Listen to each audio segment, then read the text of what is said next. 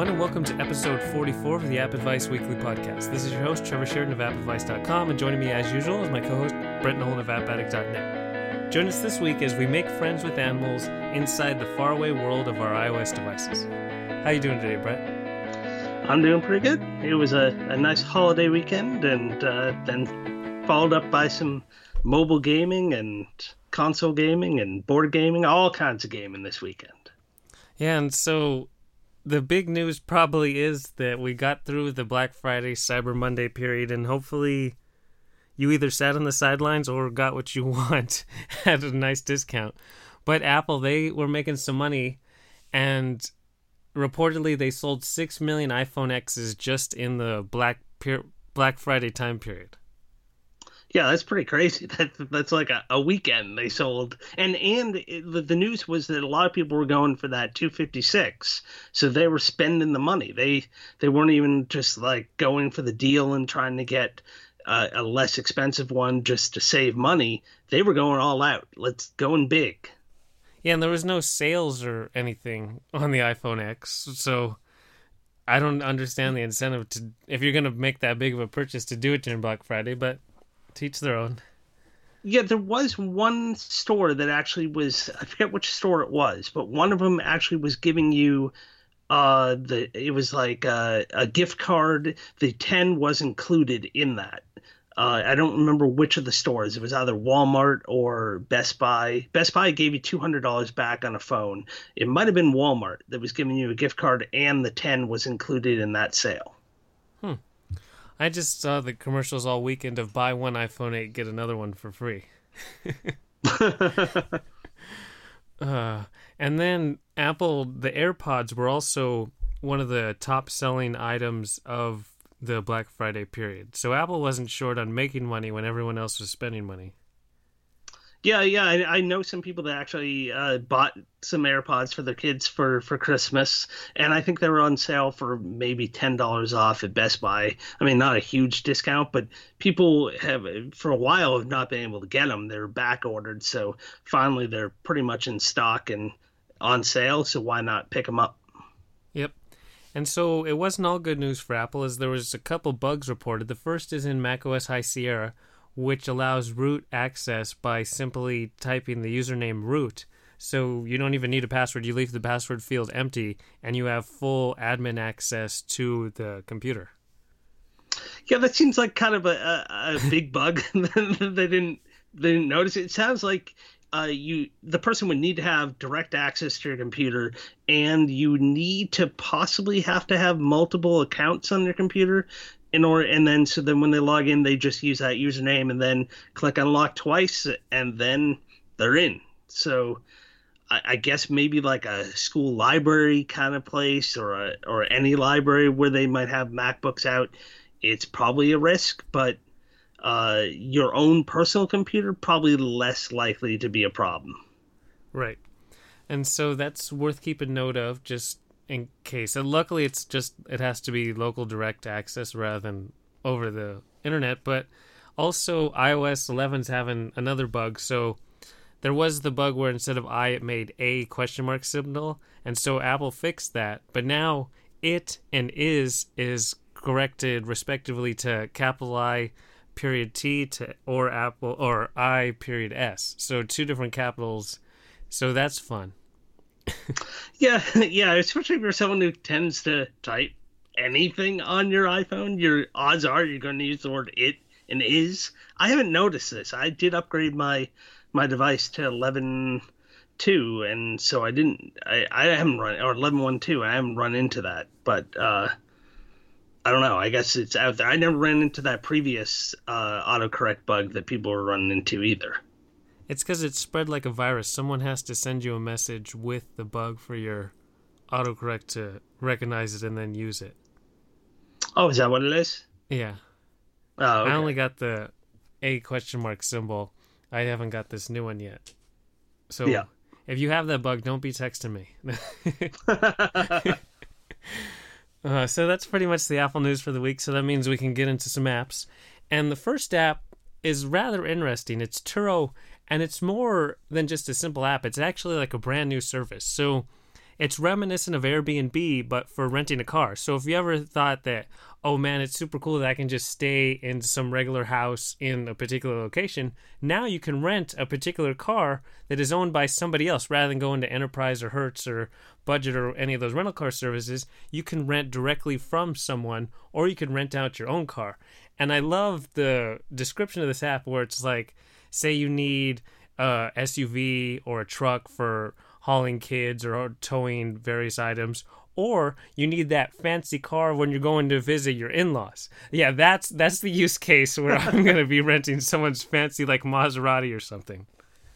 Yeah, so there are services that have been around for a while where you can join like these clubs and then you're allowed to like borrow these super nice fancy luxury cars. I don't know how much those services cost. I never I've never done it, but I thought this was really interesting. I, I think it would work best in a in a city environment where maybe you don't always need your car or you're someone who doesn't own a car and you just temporarily need to get a car. And maybe like those little small zip cars aren't going to do it for you. You want that suv to to lug some stuff back. So this seems like a, a neat way to do it rather than go into a rental place.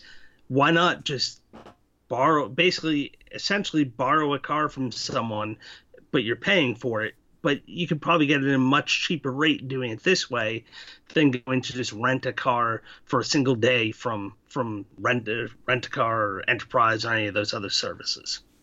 Yeah so here in the la area there's a lot of different choices just because there's so many people with cars and the prices aren't too bad. Like you can get a fiat 500 a 2017 for $19 a day or if you're feeling spicy you can get a Maserati for $98 a day, a Tesla Model S for 157. They even have a 1966 Ford Shelby Cobra for $254 a day. So if you wanted to be super fancy, there's all kinds of choices or there's also the, you know, regular cheap prices as well.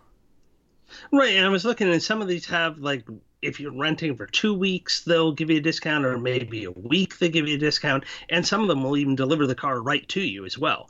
And if you're wondering, like, who would ever loan out their car to some random Joe on the street, and yeah, he's getting paid for it, but what about insurance? Well, they've got you covered. So apparently, you are covered by uh, like a million dollar pol- liability policy uh, by Liberty Mutual Insurance to protect your interests should someone destroy your car or get hurt in your car or anything happen you are covered. It does affect i it sounds like i didn't sign up but it sounds like the amount of money you're going to get for renting your car is based on how much of a policy you decide to to go with. So there must be different levels of protection you can choose from and you'll earn somewhere between 65% and 80 85% of the price that the person paid for the trip based on what level of protection you chose.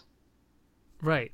That insurance policy portion is probably the most important. So that way that because I think I would be mo- I wouldn't be hesitant going and driving somebody else's car and smashing it up, but I would be more hesitant of some random person coming and smashing up my own car. Right, or or damaging. Maybe they're not totally smashing it, but they're damaging it somehow. But you don't necessarily know. Like all of a sudden they scratch the thing. Like it's not like major accident, but something that your nice looking car is now damaged in some way. But yeah, I'm I have my own insurance, so I don't care. If I if I go rent a car, I, I always refuse their insurance. I have my own, so if something happens, I'm gonna I'm covered but yeah, you don't want to give out your car. I and then as far as like pricing goes for if you want to set the pricing for how much you want people to borrow your car for, you can either set that yourself. So you can set a daily rate and you can do whatever you want. The thing I thought was interesting was they have a whole algorithm they use where you can have the thing set the price dynamically and it'll take your car's market value, the location of where you are, the time of year, and it uses some other kind of data sets, and then it just it keeps on adjusting your daily price in order to maximize both your income and to make your listing competitive with the other listings in your area. So you never you don't even have to think about how much you want to charge. It's going to figure it out for you. Or if you know like there's no way I'm letting anyone drive this car unless I get a hundred bucks a day, then you can go set it for a hundred. But I thought that was kind of uh, neat how they have their all these algorithms figured out to try to get you the best possible rate. And you can even go on their little calculator and see if I rent out my car X number of days in the year, this is how much I'll earn within the year. So eh, there's ways to see if it's worthwhile if you want if you're even considering doing this. Right. So I think the most kind of questionable area is renting out your own car rather than renting somebody's car, but that's where they go into the most deal detail with the 65 to 85% earnings of the trip price, the protection of up to a million dollars and all those different algorithms to make sure you have the best pricing based on location and type of car and all that stuff. So Turo's put in a lot of kind of back end work to let people start using their service. Yeah, yeah, it's a fairly new service, but it's definitely an interesting market. I'm I'm curious to see if we start to see other competitors in this area too. Yep, and so that's Turo. It's free, and I think it's iPhone only. Yeah, it was iPhone only. Yep. And so that means it's time for some games. So we'll start off with the big animal in the room, the big elephant in the room, and that's Animal Crossing Pocket Camp. So Nintendo picked the one of the busiest weekends of the App Store calendar year, the holiday, the Thanksgiving holiday weekend, to release their mobile version of Animal Crossing. So the game first launched back for the GameCube, and since then it's come out on the Wii and the various different DD, uh, 3DS and all that good stuff. And so Pocket Camp takes the core idea where it's essentially a simulation game where you interact with an environment of essentially personified or anamorphed uh, animals that you get to interact with. You they give you little tasks to do, so you can go and give them fish or bugs or whatever, and then you earn coins so then you can decorate your pad and build it all up. And then you always have like a constant flow of new animals coming into town that you can meet and interact with. And so that game is present available on iOS but it's set where instead of a town where you have a house you actually have essentially a tent and you have a little camping area that you can invite other animals over to and so it's the same core idea it might not be as complex. There's not as an expansive area. There's not as many things as you can you can do, but that it's pretty much Animal Crossing available on your iOS device. Yeah, so Animal Crossing is a game that I have heard of and heard people talking of for years, and I've never actually played it. I've never actually owned it on any Nintendo system I had it was something I, I just heard a lot of people were all excited about and loved it and spent hours and hours playing and I had never ever experienced it until now. And it's interesting. I don't see the the rabid like addiction that people have to this game. I it's kind of interesting to go in. There's plenty of stuff to do. There's always new tasks to go. You can go visit other people's camps but for me, it just didn't hold that magical appeal that people were getting all excited when they heard it was coming to iOS. I was more just, it's coming to iOS, so finally I'll get to check this thing out. Was more my thought, and I don't know. I I don't really get it, but it is somewhat enjoyable. So, as an Animal Crossing fan that has played a bunch of it, the iOS version isn't as appealing as the console version, mainly because the characters aren't as fleshed out and the customization options aren't fully baked in. So, on the console version, the characters have a bunch of different possible things they can say. There's very unique personality profiles attached to each of these animals, and they always have something fresh to say. It's like you actually have a vibrant little village that you have all these characters you know their names you kind of have an expectation of how they're going to respond on the ios version the first couple days of the game no matter who you talk to they're giving you tutorial tips on how to play the game so that's annoying and then once you get through that there's not a verbose language and personality infrastructure. The characters only say so many things, so they didn't flesh out that portion of the game. And then also on the console, you can have your house and then you go visit somebody else's house and they look completely different. There's so many different choices you can make in terms of decor and all the different collectibles and everything you can flesh out with your house. But on iOS, your camp, you visit somebody else's camp, there's not that much variation. You see the same characters are already invited and sitting around. There's only so many things you can put into place, and there's not that very interesting diversion, which really makes Animal Crossing appealing when you go visit other places to get different ideas. Because on iOS, you're not getting that many different ideas because there's not many forking pathways in terms of customizing your area. So when it waters down the two most compelling parts of Animal Crossing, it's not going to be nearly as a compelling game. Right, right. It's more of like a slightly watered down experience because they can't really give you that full console experience. Uh, yeah, I th- at the beginning, I think it gave me a choice of like five different stereotypes, like if you were sporty or yeah, there's you four: were sporty, cute, cool, nature, or or cute. Okay, yeah, and I, I think I chose nature. I wanted that that soccer field with sporty, but I didn't really like the dude that had the the microphone or whatever he had with him. So I went with the the nature one, I think, and then I think you did too, because I went to yours and it looked almost identical to mine. So Yeah. I know exactly what you mean. Yeah. And so that kind of gets annoying because even if you pick the different ones, say you picked cute, you can unlock all the accessories from nature, even if you pick cute, and then just throw them all into your uh, camp. And so there's only the four different themes, and essentially those themes can really diverge relatively quickly.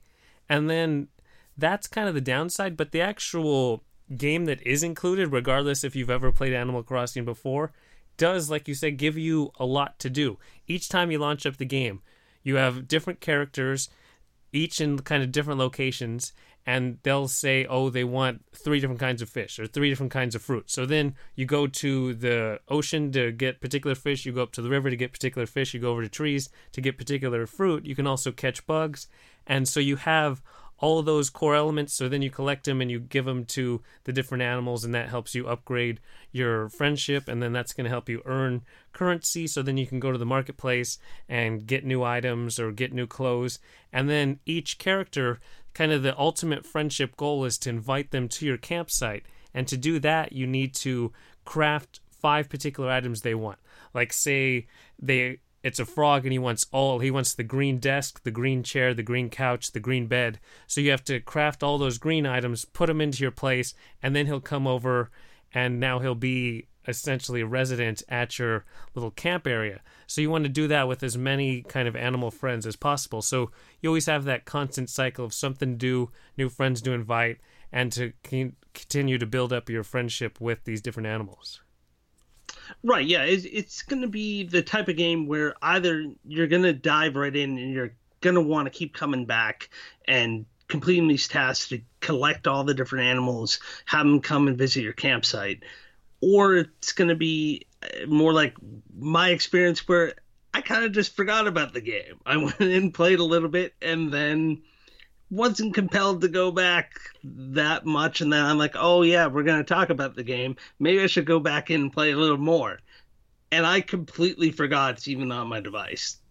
Like it I don't know. I I'm not one for these grindy type of games where you have these tasks you have to go back and complete and it just feels like work to me. It doesn't feel like something that's all that entertaining to me, but I can see where the appeal for others would be.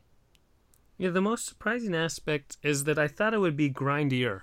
I thought it would, since it's on the console, you know, it's a single purchase price, it's relatively expensive. Here, it's a completely free download supported by microtransactions. So I thought, oh, they're going to grind everything out so it takes forever to do anything. There's going to be a particular currency you can't even earn. So I was pleasantly surprised that to find I don't know how Nintendo's going to make money from this game because they are free flowing with the bells, which are the main kind of currency, as well as the leaves, which are the harder currency. But I have 260 of them, and it usually costs like five to get all the steel I need to build something. So they come in pretty readily, and they also there's timers when you craft something, but a lot of the early stuff takes three minutes, so that's no big deal. But even the ones that take five hours or six hours, you can open up multiple crafting spots so the shorter time ones don't have to be interrupted by waiting on longer time ones. You can speed anything up with the bills, but you don't really need to because you can always be doing something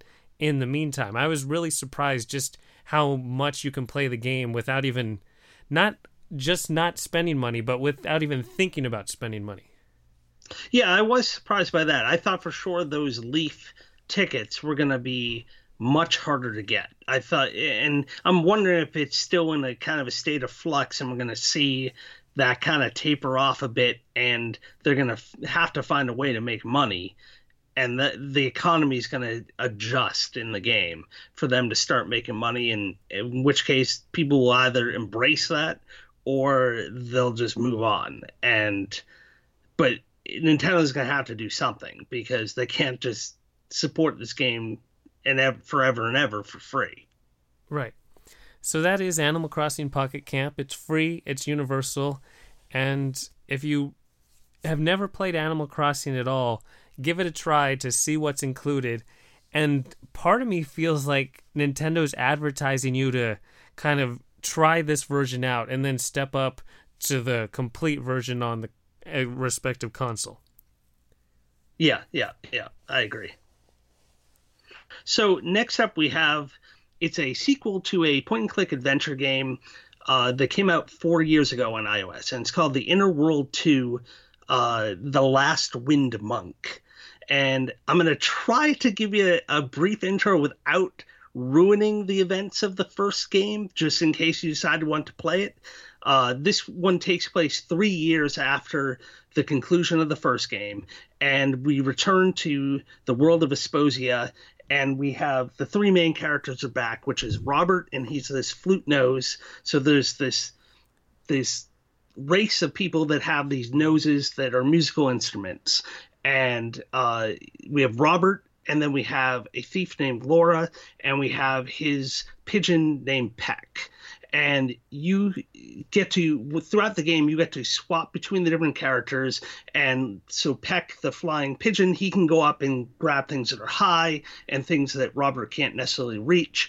And so you'll have to constantly switch him back and forth between robert and peck in order to solve the puzzles and drive the story forward. I don't want to give too much away because i don't again i don't want to ruin the the story of the first one because I believe it was just recently free as well. So hopefully you picked it up while it was free.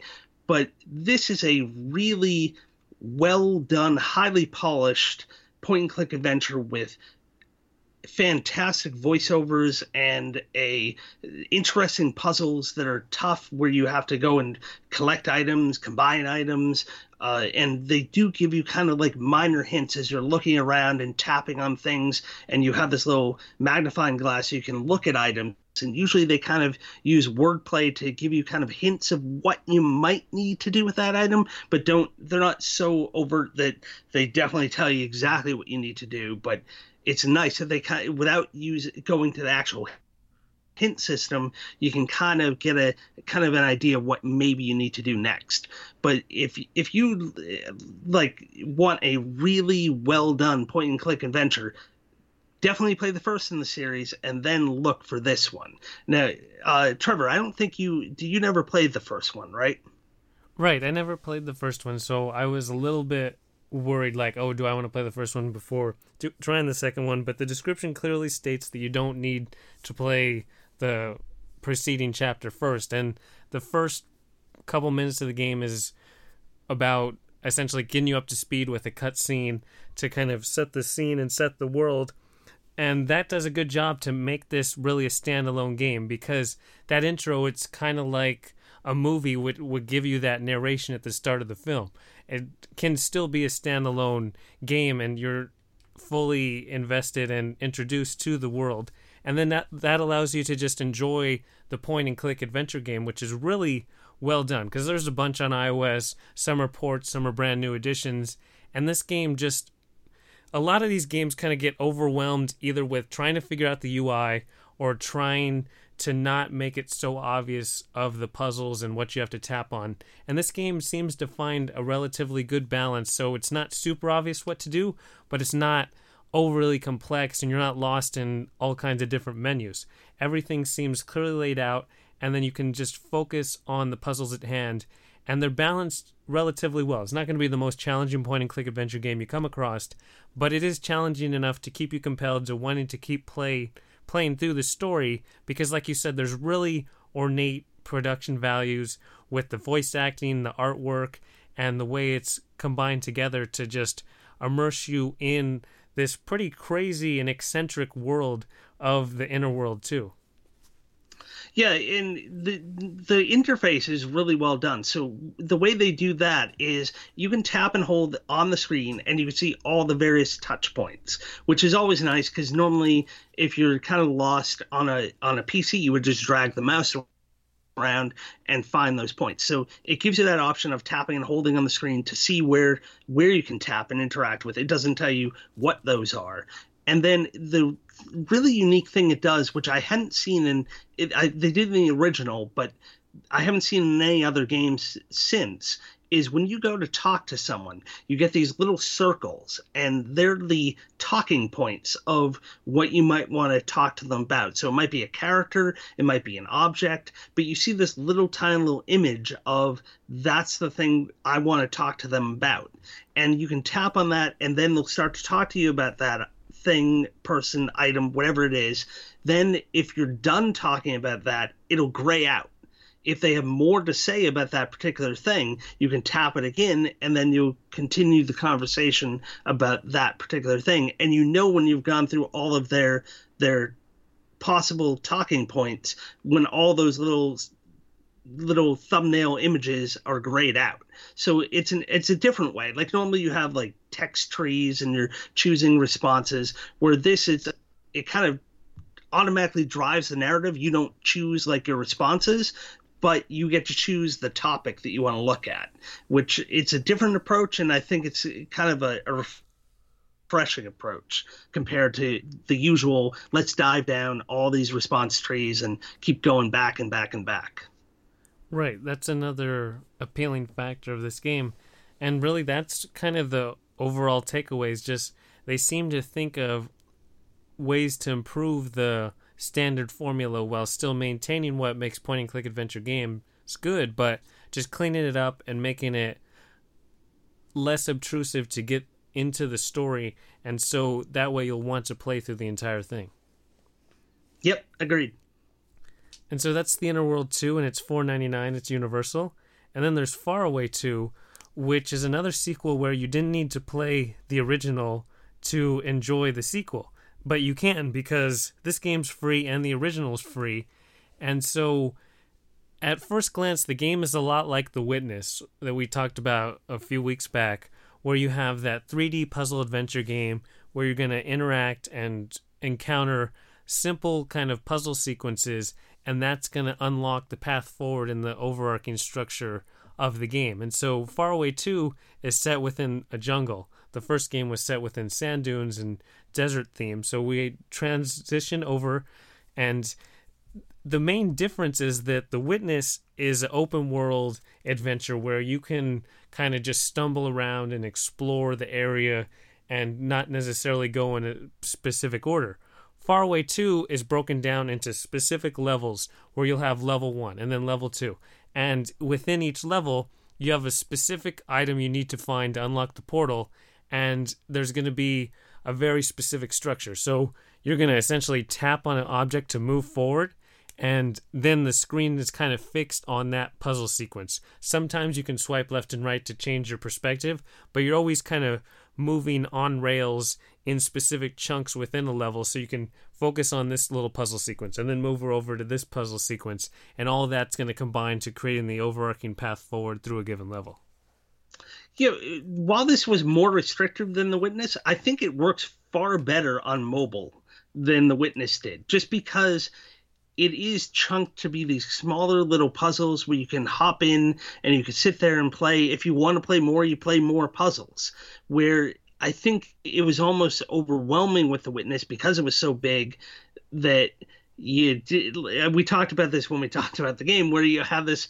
fear of like did i do everything i needed to do? And i just don't think that works as well on mobile as this style where it is so kind of celled off and you know that it's this one little small puzzle. Some of them are, are fairly they take a, a fair amount of work to get through but it's still a chunked off let's finish this puzzle and we know we're done this one and then move on to the next one. And i kind of just i don't know i just i like that with especially if i'm playing on a phone versus that never quite knowing am i finished or is there more that i'm missing? So i i it's nowhere near as graphic graphic fidelity as the witness was but it's a nice little freebie of a compelling little puzzle game yeah, I felt exactly the same way.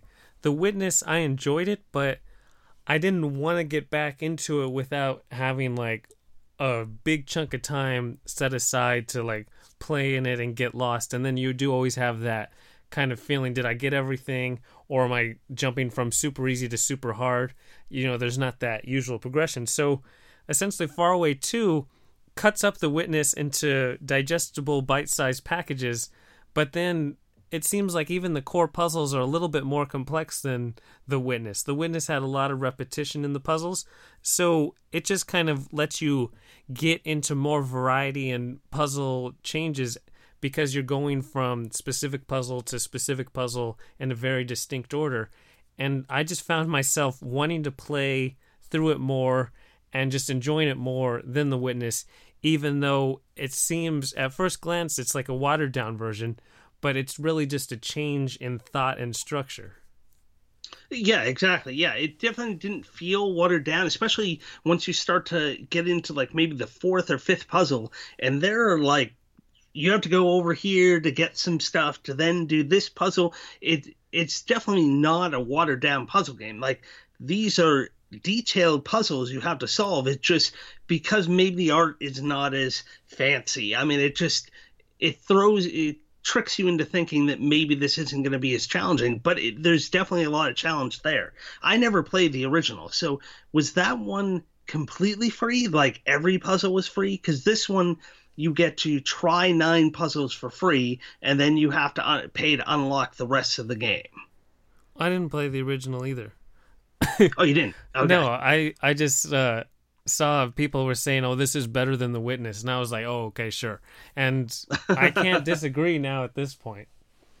Yeah, yeah, and it's it's definitely worth at least checking out. Like you get to play nine levels for free before they even hit you up for anything. So uh, it is. Uh, I quite enjoyed it. I was going through all the puzzles just because uh, you finish one, you just want to play another one because like, oh, what are they going to do next? And there is a story that's unlocking as you go. But to be honest, I really didn't pay attention to that. I just wanted to move on to the to the next puzzle and keep going through the game.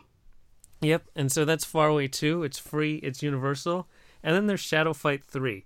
So a few weeks ago, Shadow Fight 2 was re released as some paid version. It was like a premium version, but it already existed, so we didn't talk about it. So I guess that was a good thing because now we can set aside time to talk about it now in the third installment, which continues the idea. It's that Mortal Kombat, Street Fighter, you know, 2D brawler set in an arena that you've probably played before.